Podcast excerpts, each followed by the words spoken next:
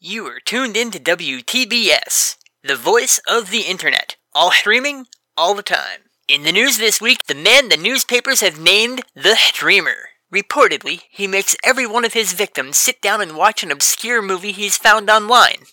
I guess you could say he has Final Cut, right, folks? I know everyone out there is itching to talk about what this killer hopes to achieve, what his message might be, and what we can do about our fair city in panic. But before I get to your calls, I'm gonna spin a little wax with a classic tune straight out of the vaults by Kevin MacLeod. That's right, it's time for Baba Yaga. It's 1013, and you're listening to the Bloodstream.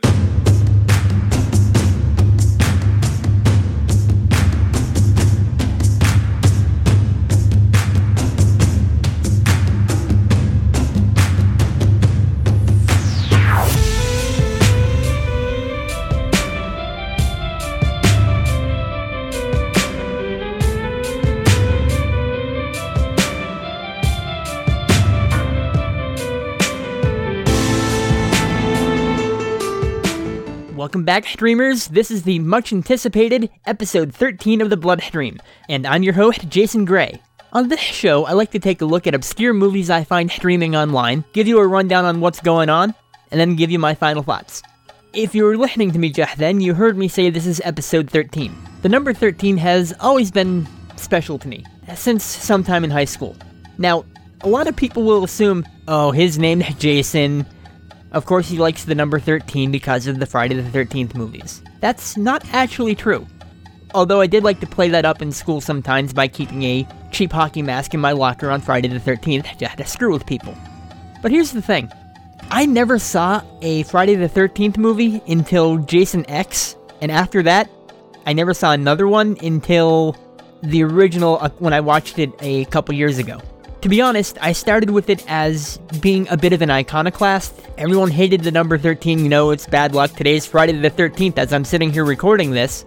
And I'm like, no, I'm going to take the number everyone hates and I'm going to hug it closer and it's going to be my number. No one else wants it? Well, I do. The Jason thing was just a bonus. And the more I used the number, the more it felt more like mine, and the more good things seemed to happen to me on Friday the 13th. So while most people are considered triskaidekaphobic, having fear of the number 13, I always said I was a triskaidekaphile, which is what led into calling my horror review website Triskaidekaphiles. And when I started working on the Bloodstream, I kind of sat down and went, well, I'm going to have an episode 13 sooner or later, if I keep this going. When is that going to land? And what movie could I possibly review for it? And I did the math, and with a little bit of delays, I could fudge it and end up having the episode land on October 13th which is also coincidentally the 8th anniversary this year of Triskaidekaphiles. Not only that, it would be a Friday the 13th, so I had to make that work. So of course the universe conspired against me, things got delayed, and I'm sitting here literally on Friday the 13th recording the very episode I wanted to have released now. It should be coming out on Saturday the 14th, which is another movie entirely. Close enough, plus it gives Triskaidekaphiles its chance to shine on its 8th birthday. I don't like releasing both of my things at the same time. Which only leaves one last question What's the movie today? Now, I said I was going to be doing a month of Halloween titled movies, with the one exception of today. And that's because this week's movie is called 13. If you didn't see that coming, you haven't been paying attention. Of course, 13 is not the only name of this title, it's more commonly known as City in Panic. And by commonly known, I mean there's like three other people who have ever heard of this movie. When I stumbled upon 13, I tried to find information on it, and good luck Googling 13 movie. You know what you're gonna get? Friday the 13th. Every single one of them. It was only by sheer luck that I discovered the other title of this movie, and once I had City in Panic, it was a whole lot easier to find. But still, I'm going to call it 13 because this is me. The movie is a bit of a Canucksploitation movie which is a, a great word I discovered a few years ago. Mostly thanks to the website Canucksploitation.com. Check them out. I've gotten a lot of use from that website. City in Panic is actually from the 80s, so it kinda doesn't fit the mold of what I normally look for of the Bloodstream, but it was streaming, it's obscure, good enough for me. It's about a serial killer in Toronto, which is nice for a change where Toronto is being used as Toronto, and the attempts by a radio DJ to calm the public while also trying to figure out what's going on with the help of some cops in the background. Being such an obscure movie, once again, I don't have a trailer, and I am just going to cut right to the first clip, as it's the talk radio host Dave talking about the serial killer M. And before I forget, I'm just going to drop in here the most connection this movie has to the number 13 is the serial killer being called M. Why is that a connection to 13? Because M is the 13th letter of the alphabet. This city will never be quite the same. It's strange how you think you know a city, its people, even yourself. And then someone like M comes along, and that all changes. I'm not sure where it started for me, but for others it began Saturday, day three. Thoughts, and I'm just as concerned as you, but the topic tonight is should we have gun control? Let me get to my next caller. Speak up. You're on the air. Hi, Dave. I really like your show tonight. I've been listening to you for over three years, and I'm. God, what am I doing here? But Dave, if it's late at night and I'm in, say, a deserted subway station, and I'm attacked by a mugger or a rapist, what else am I supposed to do? How can I defend myself without a gun? But Susan, where does it stop? If guns were so easily accessible, then the mugger or rapist would also have a gun. And it's been shown that the percentage of murders increase with the availability of firearms. And what would be worse, being dead or being mugged?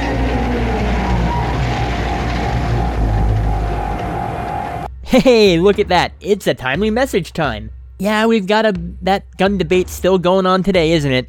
I'm not going to even touch that subject, so I'm just going to keep on moving on. Dave handily sets up the plot with the serial killer on the loose, gives us the feel of the city in panic. Haha, it's a title.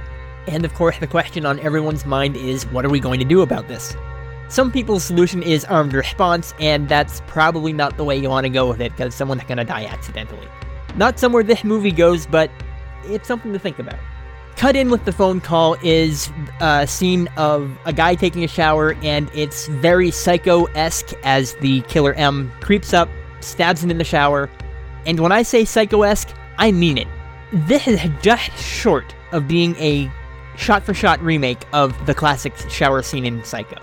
Like, every major shot from that scene is lifted right down to the blood going down the drain.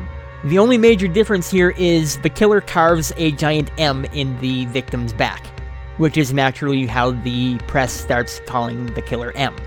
After the killing, we catch back up with Dave as he's coming into the studio later for his next show, and the movie is trying to be artsy because while it's filming Dave, the camera slowly moves back and forth, keeping him in the center, giving you that swaying feeling.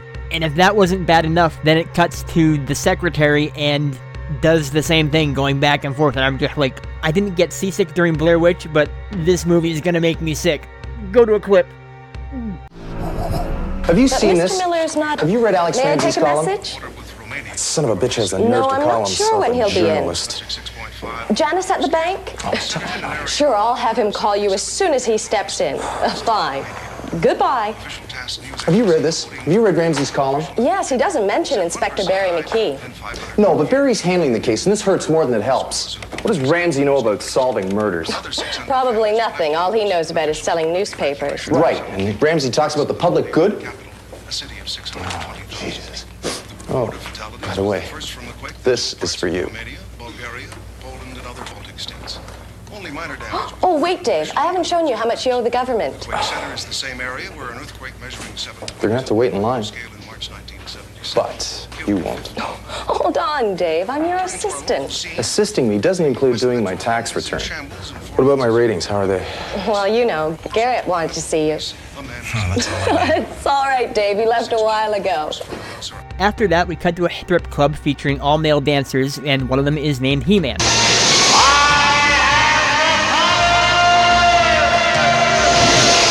No, no, no, no, no, not that He Man. Anyways, the killer turns up and chases down He Man after he leaves the club. Look, if this movie is going to feature a stripper that's going to die and his name is He Man, I am gonna ride that joke train all the way to Punchline Station. M runs down He Man with his car, then gets out to stab him a bit just to make sure he's dead. And oh joy, we get more artsy shots. They do the usual raise the knife to the camera bit to get a bit of the glint from the light, which every stabby movie does. Then we watch as the shadow of the knife plays across the ceiling of the warehouse or whatever they're in. And the camera spins around while that's going on, and. Oh, oh, excuse me. Now I began to accept what this city had on its hands a serial killer. And we all took notice. Pressure was put on everyone to end it as quickly as possible. Every available officer and all emergency personnel were put on a 24 hour alert. For my part, I wanted to reassure listeners rather than cause undue panic. Monday, day five. all news all the time. It's 10 o'clock. Time for your voice of the city, Dave Miller. Good evening, and welcome to Speak Up. For the next two hours, I invite you to air your views and to take issue with mine. So let's heat up these lines. Well, I've just read Mr. Alex Ramsey's column in the Evening Herald. How he has the gall to write such hysterical nonsense is beyond me. Fear to feed the city, and his own pocketbook is the way I see it. As usual, Ramsey never really takes a stand. One moment he says the police should tell us everything they know, which means they tell M. And then two lines later he writes, the police should do anything they want to capture him. Well, the police simply cannot do both. But it's finally time to bring the cops into this as they start trying to figure out what's going on, and one of them is super angry and homophobic. Oh, lovely.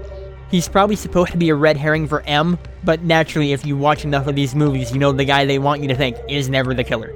While Dave's busily doing his show, we see the newspaper reporter Alex, that has been mentioned a few times, tuning in to watch it, and oh my god. Okay, there's this running joke about 80s movies. It's largely due to one of the Rocky movies, and it was bolstered by How I Met Your Mother, and it became a running joke from there about how every 80s movie would have to have a friendly helper robot. This never happened. There was very little basis in movie reality that I could see, and then this movie comes along.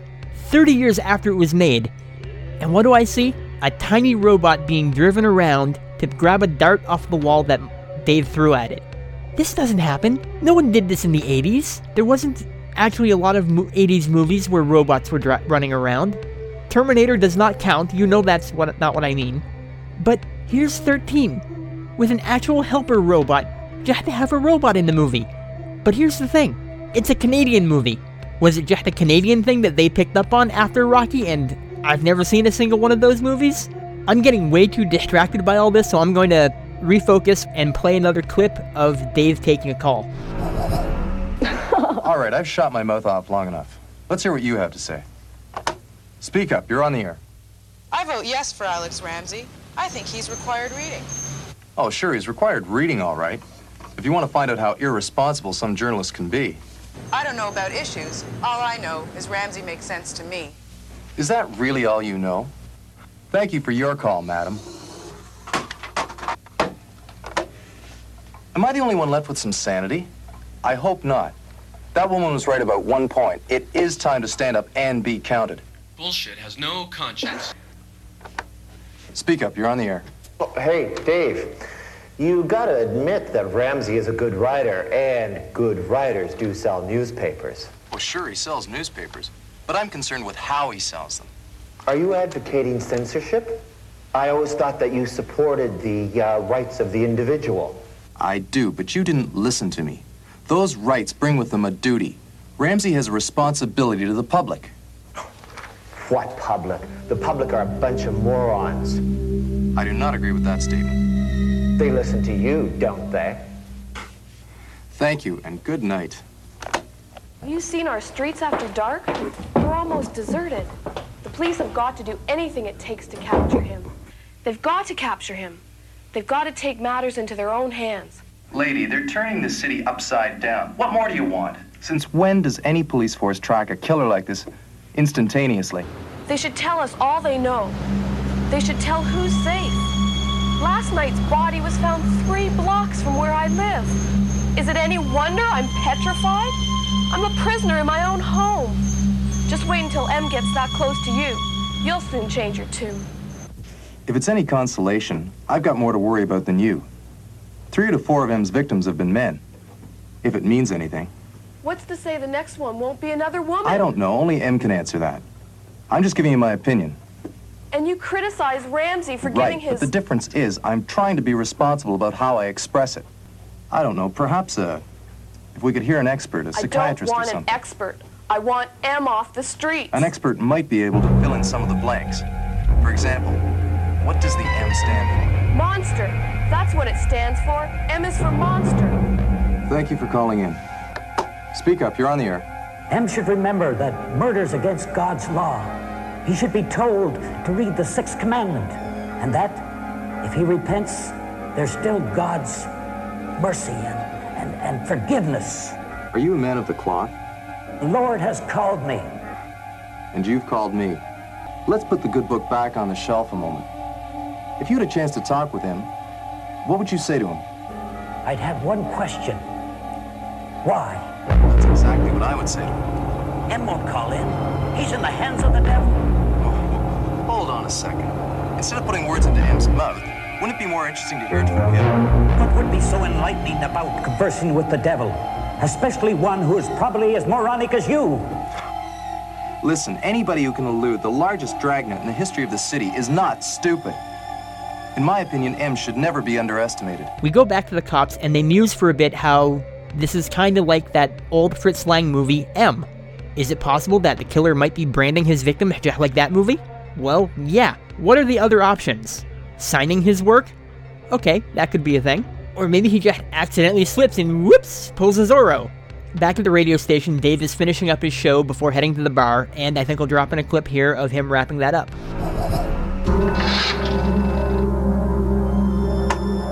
I'm sorry, we can't take any more calls tonight.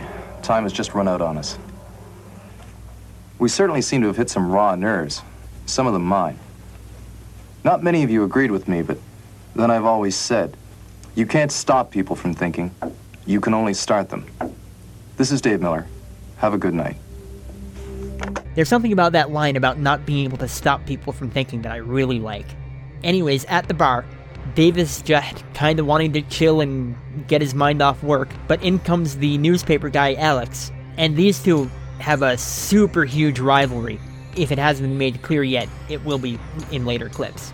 Dave is just wanting to chill, wants to ignore this, and he's kind of going to his zen place. But Alex just keeps on goading him, poking and prodding and, until Dave smashes his beer bottle on the bar and is about to get into things. Fortunately, the cops run in at just that time to break things up. Alex's assistant Liz, who is also a friend of Dave's, heads home and the driver comes in to kind of chill and watch some TV because there was a program coming on he wanted to catch. So he sits down on the couch and starts watching this in depth and fear mongering report on the AIDS epidemic. And you can tell that Liz is just so done listening to all this. We cut to the bartender, and the killer is not very far behind him to do his work. And the movie gets into more artsy killing as most of this murder is seen from the victim's perspective, and it's filmed upside down because he's hanging from one of those gravity boot things.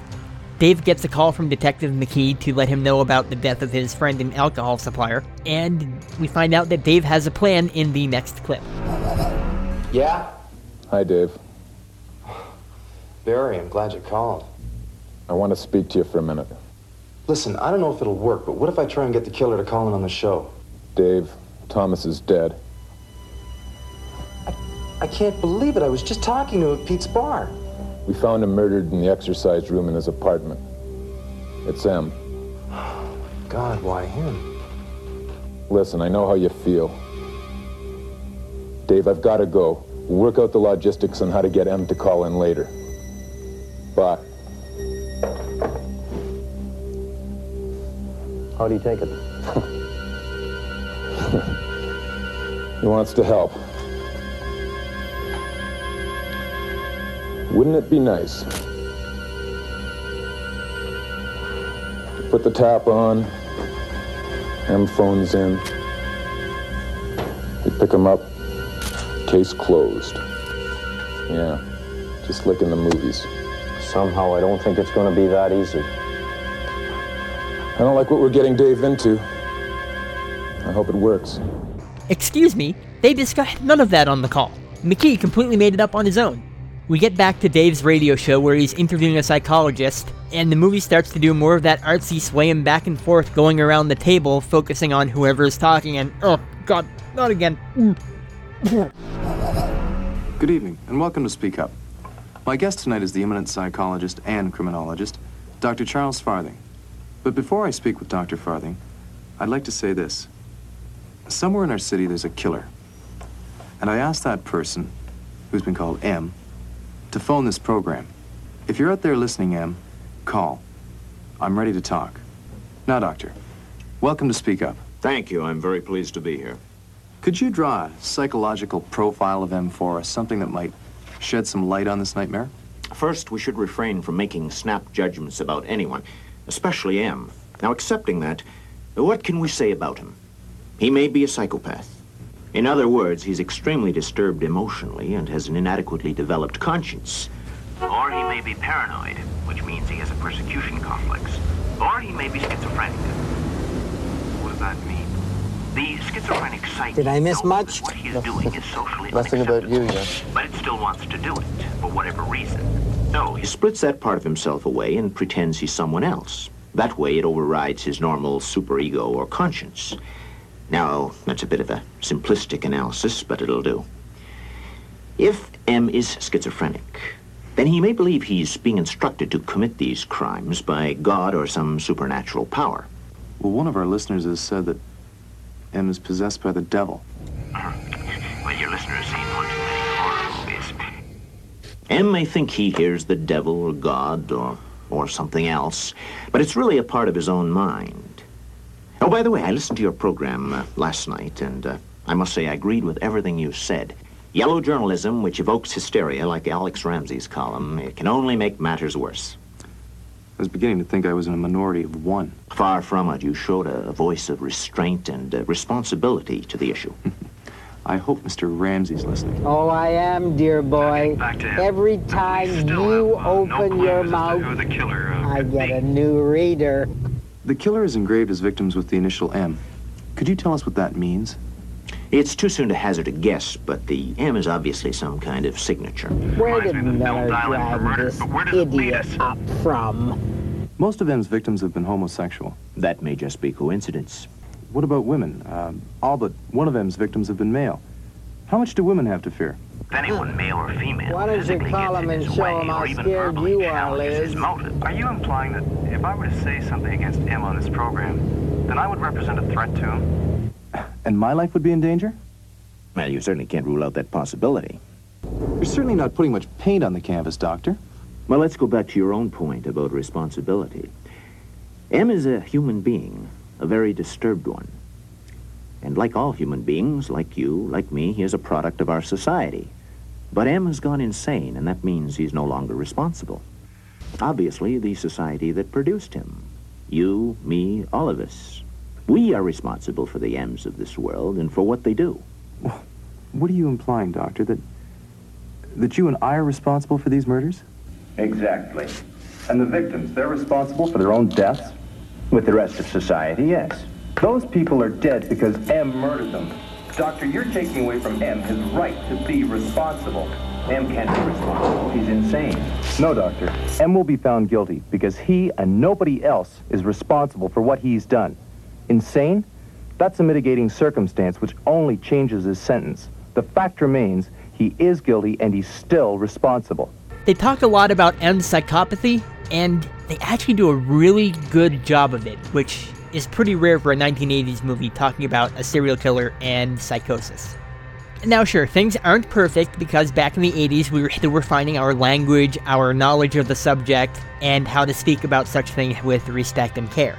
I especially like how the doctor is hesitant to make snap judgments about people he's never met, and he urges the people of the city to do the same. And quite frankly, that's something we have to keep in mind whenever we see someone on the news and say things like, oh god, that guy's a total sociopath. You can't say that without sitting down and talking about a person, and I'm not going to get too deep into that subject. Instead, the doctor does give several options of what it could be based on what little he knows. And if you're going to talk about it, that's the way to do it. Of course, then the psychologist veers off into blaming society for the killer and, well, whatever. You started off good. While all that talk is going on, we keep going to a security guard who we've seen call into the show a few times. He goes about to do his rounds, and the serial killer is not far behind. M follows the security guard into the restroom, and they kind of do that thing where you tap on the floor a couple times to signal, hey, I'm here for sex. And the security guard pulls down his pants and sticks his little security guard through a hole in the wall, and the killer slashes it off with a knife. Meanwhile, Alex heads to the bar, is listening to the radio show, and decides to call in and mess with Dave, as he likes to do. While that conversation is going on, we see Alex's driver go off to make a phone call and dials the radio station, and he claims to be the killer M. And if you're thinking that's a little sudden, and maybe this is a fake out, here's a spoiler. You're right, he's not really M. But we'll circle back around to that later. It's a decent enough fake out. Why am I still whispering? And if you got the supposed M calling into the radio station, how do I not clip that phone call, right? Speak up, you're on the air. You want to talk to me? If you're M, yes. I'm the one they call M. Can you prove it? The police have my calling card at the Shamrock Shopping Center. There's something wrong with this line. Can you repeat that? Speak up. I can't hear you. I'm protecting the city. From what? You'll find out. Will you speak up? I can hardly understand you. M? M. Did you get him? But yeah, the big clue that the driver isn't the killer is the time frame doesn't match up. We've seen him doing stuff while someone else is getting killed. But he is a decent enough red herring that they set up with his fear of AIDS with the TV show earlier. The next day, Dave and the detective have a meeting to talk about using Dave as bait. And the AIDS topic comes up in discussion again about how that might be a motivation for the killer. And I'm really not sure how I feel about that. Largely because it's just quickly glossed over and used as a cheap plot point explanation. But they don't really demonize it. The movie doesn't take the position that homosexuals are evil and AIDS is a curse or anything like that. It's just being presented as a thing, and the killer is using it as possibly an explanation for how they're picking their targets. And the movie makes it really clear that homophobia and this fear of AIDS is very wrong.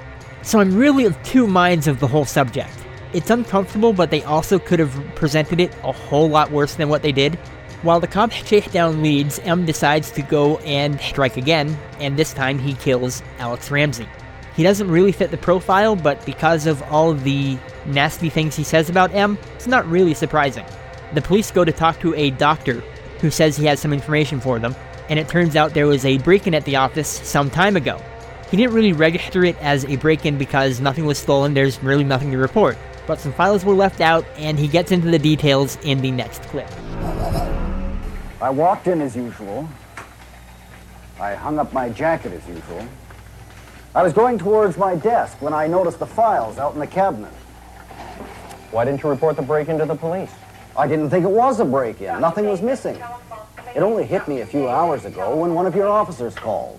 That Thomas and Leroy. He-Man were in those files. My AIDS files. My God, I hadn't made the connection. Who else is in the files? Well, here they are. The male stripper, the bartender, the security guard, Elizabeth Price. That's Alex Ramsey's assistant. Christ, she's next. My AIDS file just sounds so strange. But now we know the connection between all the victims and how the killer is picking who to kill. He literally has a list. The cops also know that Liz is on that list, and so they rush to find her and Dave as this movie is rapidly coming to a close. Dave and Liz are meeting up while all this is going on, and we get to hear her tragic backstory. During that, Dave thinks he hears something in a warehouse and goes wandering through that and ends up being chased by the killer through this warehouse filled with creepy old mannequins. Because the movie's not creepy enough already. We get a final confrontation, the killer and Dave come face to face, and we get the big reveal in this next clip, which is pieced together from a few different moments just to condense things into one bit. Dave, after the baby died, I was terribly depressed, and then it got worse. I became suicidal. And then I just got angry. And I no longer wanted to kill myself. Yeah, it was too fun loving. We had just named the baby.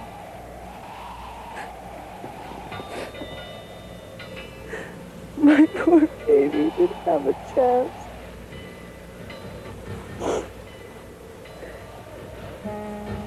Do you know how he died? I'm stillborn. But why was he stillborn? He had AIDS. My baby had AIDS. He didn't even have a chance. Phil had AIDS. He didn't die from grief. He died from AIDS.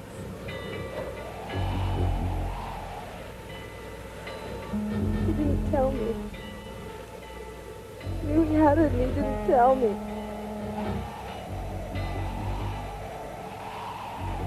He killed my baby. And now he's killed me and I want to kill him.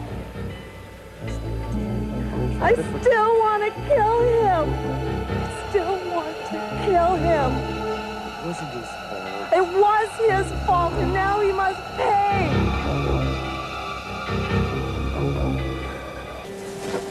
Why are you doing this? What did you do to Liz? Dead, Phil. You killed her. Why kill somebody who's already dying? Now it's time to kill you. Dave, you're turning the city against me. Liz, how could you kill innocent people? They have AIDS. You can't go around killing people just because they have AIDS. They killed my M. Who's M? My baby boy, Michael. They didn't kill your baby. It's their fault. You want to go around killing people with AIDS? Go on, start with yourself. Go on, Liz, kill yourself. You have AIDS? Didn't you kill your own baby? Ah! My baby had AIDS! And so many other really terrible, cringy lines and all that. So, yeah, Liz is the killer. And the driver's calls were all a red herring. And you would think, for someone who's on the radio all the time, and is helping the police out with their investigation, and is clearly a smart person, you would have thought that Dave would have pieced together who M really is and what Liz's motivation was way before he even walked into that warehouse, simply because of her backstory, which she literally just told him. There should be way less surprise when Liz reveals herself. And it occurred to me while I was gathering clips for this episode, there's one gigantic clue all throughout this movie. A lot of times, possibly every time, I'd have to go back and rewatch the entire movie just to be sure but every time you hear M walking around, it sounds like the clicking of heels on the floor. As she has that freakout moment where the vision tells her to kill herself, Dave takes the opportunity of her being distracted to conquer on the head, ending her reign of terror. Dave wraps up the movie with his final thoughts, and I'll be right back with my own. Good evening. Tonight I'd like to talk about the responsibility that we have in learning to understand our fellow man. Elizabeth Price, better known as the serial killer M, died in custody today from AIDS. I hope that she finally is at peace within herself. We know that we all have a responsibility if we're going to survive in this world. AIDS is a terrible disease, but being a vigilante to settle the problems of this world is not the way.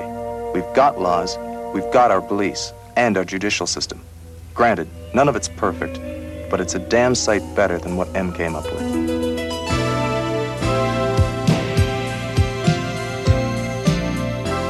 Ugh, so awkward. I actually ended up liking this movie.